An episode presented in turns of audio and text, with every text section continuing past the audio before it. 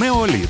Читати не можна забути. Про що ми говоримо, коли говоримо про сучасну літературу? Випуск перший. Just for fun. Фанфікшн. Привіт! З вами Цедра, і у цьому випуску я розкажу вам про таємничих письменників світового павутиння, жахливий секс несподіваних пар та інші тренди фанатського мистецтва. Як Капітан Америка став улюбленцем мільйонів? Ні, точно не після одноіменного фільму, а всього лише після гарячої перепалки із залізною людиною у перших месниках. У колах комунікаційників є байка про те, як менеджери великої та могутньої студії Дісней звернулися до таємничих письменників світового павутиння та запропонували їм написати кілька романтичних та не дуже історій, де головними героями були б Стів Роджерс, ака Капітан Америка, та Тоні Старк, aka Залізна людина. Так вони стали найпопулярнішою парою кіно Всесвіту Марвел. І тоді перший месник протистояння ще до прем'єри був приречений на успіх, і там з'явився новий любовний трикутник. Ні, не з Пепер Потс. То хто ж вони, ці невпізнані, безіменні письменники з мережі? Вони й самі більше схожі на міфічних супергероїв. Їхня історія почалася багато століть тому, коли за використання чужих ідей тебе не могли притягти до суду. Шекспір, Данте, Джеймс Джойс та багато інших суперзірок світу літератури надихалися популярними ідеями, брали міфи, легенди, місцеві байки, що погано лежали. Звісно, вони були пропущені крізь свідомість та уяву авторів, та будь-який сучасний юрист виграв би таку справу у суді на користь письменників. Якщо комікси це сучасна міфологія, то фанфікшн це фольклор. Шекспірівські Ромео та Джульєтта, Отелло, Король Лір це народні плітки та байки, відсилки до класичних легенд та казок.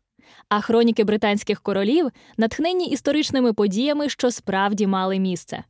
Данте ж вписав у свою божественну комедію купу реально існуючих у його часи та до нього людей та уявив, як би вони почувалися у раю, пеклі та чистилищі.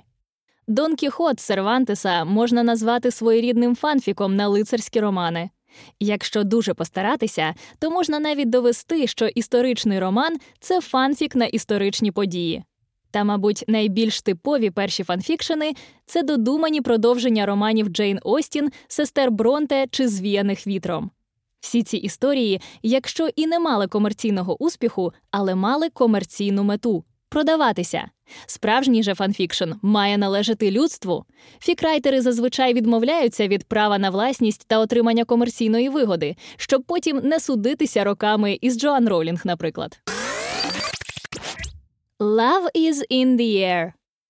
Фанфікшени, такі, якими ми їх любимо та знаємо, з'явилися у 60-х у фанатських журналах, перший з яких називався Споканалія. Вловили? Тут вже автори попридумували не тільки нові пригоди для улюблених героїв чи власні завершення відомих історій, але і несподівані та заборонені на той момент любовні лінії. Це доба розквіту слеша, жахіття усіх акторів. Капітан Кірк та Спок стали першою гей-парою, хоча й неофіційно, у всесвіті стартреку. Фанфікшн про стосунки між чоловіками, які канонічно були написані гетеросексуальними, чи не один з найпопулярніших сучасних піджанрів фанфікшену. Його автори, згідно статистики, переважно дівчата 16-18 років або жінки бальзаківського віку. Цікаво, що це обумовлено не стільки пубертатом чи невдоволеними сексуальними потребами, скільки роллю жінки у суспільстві. Чи багато ви знаєте сильних, необ'єктивізованих жінок-героїнь у поп-культурі? А от чоловіків існує вдосталь. Додайте ще рівноправ'я у стосунках. Кірк та Спок точно можуть поводитись як достойні воїни та дослідники, не відволікаючись на роль домогосподарки 60-х. Зараз у нас є хоча б Бафі та диво жінка як рольові моделі. Тобто авторки фанфікшену зазвичай асоціюють себе із героєм чоловіком, що має розум, магічний талант, надлюдську силу, владу, потрібно підкреслити, але можна все й одразу, а їхній партнер не поступається міцю та здібностями. Зазвичай для створення таких пар обирають партнерів із бромансу: Шерлок Ватсон, Фродо Сем. Але найцікавіші та найгарячіші тексти пишуть зазвичай про супротивників чи ворогів: Шерлок Моріарті, Тор Локі, Гаррі Поттер, Драко Малфой. Чим складніші стосунки, тим більше драми.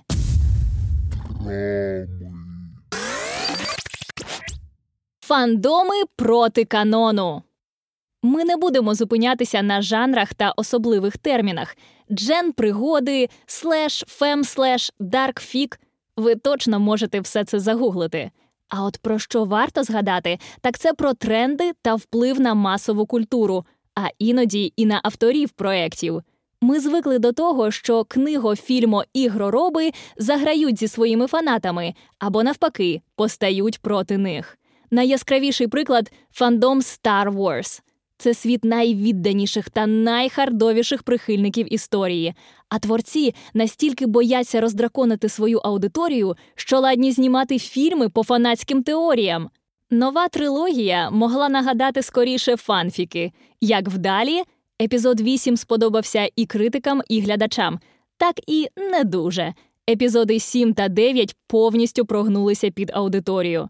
То що ж саме у цьому випадку вважати фольклором від прихильників, а що оригінальним продовженням? Те, що отримало гроші за прочитання або перегляд, чи було вписано авторами в основний канон?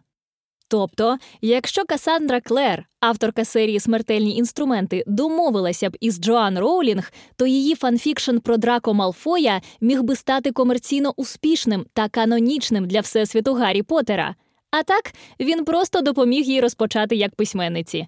Схожа історія із 50 відтінками. Хоча, якщо інструменти мають свій новий світ, то відтінки доводять лише те, що книги іноді варто спалювати. Але автори навряд коли-небудь підуть на таке. Та ж Джоан Роулінг ладна судитися за використання її ідей із Дмитром Ємцем. А Джордж Мартін говорить, що персонажі це його діти, тож знущатися над ними має право тільки він. Проте безліч авторів поділяють думку Ніла Геймана про те, що пишучи фанфікшн, будь-хто може підтягти свої письменницькі навички. Навіть коли пишете Смеагол slash fic, ви продовжуєте підбирати одне слово до іншого та розвиватися як письменник.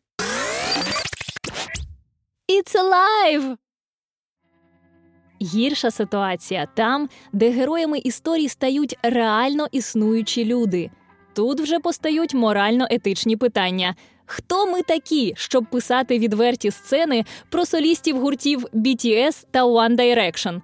Тим не менш, це ледь не найпопулярніший напрямок фанфікшену. Так ми дістались і до авторського права.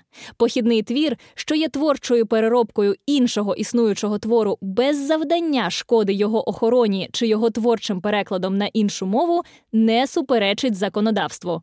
У свою чергу, якщо автор визначить, що опублікований твір завдає шкоди, то може подавати до суду. До речі, опублікованим вважається твір, що побачила невизначена кількість людей. Але є одне значне але. Фанфікшн це апропріація. Він допомагає досягти вираження власних ідей автора за допомогою запозичення, а основна відмінність від плагіату полягає у меті та способах запозичення з шаною та любов'ю до автора та творіння. Та все ж літературна цінність фанфікшену сумнівна. Але саме працюючи із вуглецем, ми отримуємо діаманти. Цей вид літературної діяльності також має пройти випробування часом. І, можливо, наші нащадки на уроках літератури, тоді, коли говоритимуть про усну народну творчість, підніматимуть питання, чому Кірк та Спок мали одружитися саме на Ентерпрайзі, як могли б розвиватися стосунки Драко та Герміони? Та чи дійсно один фанфік кращий за всю нову трилогію зоряних війн?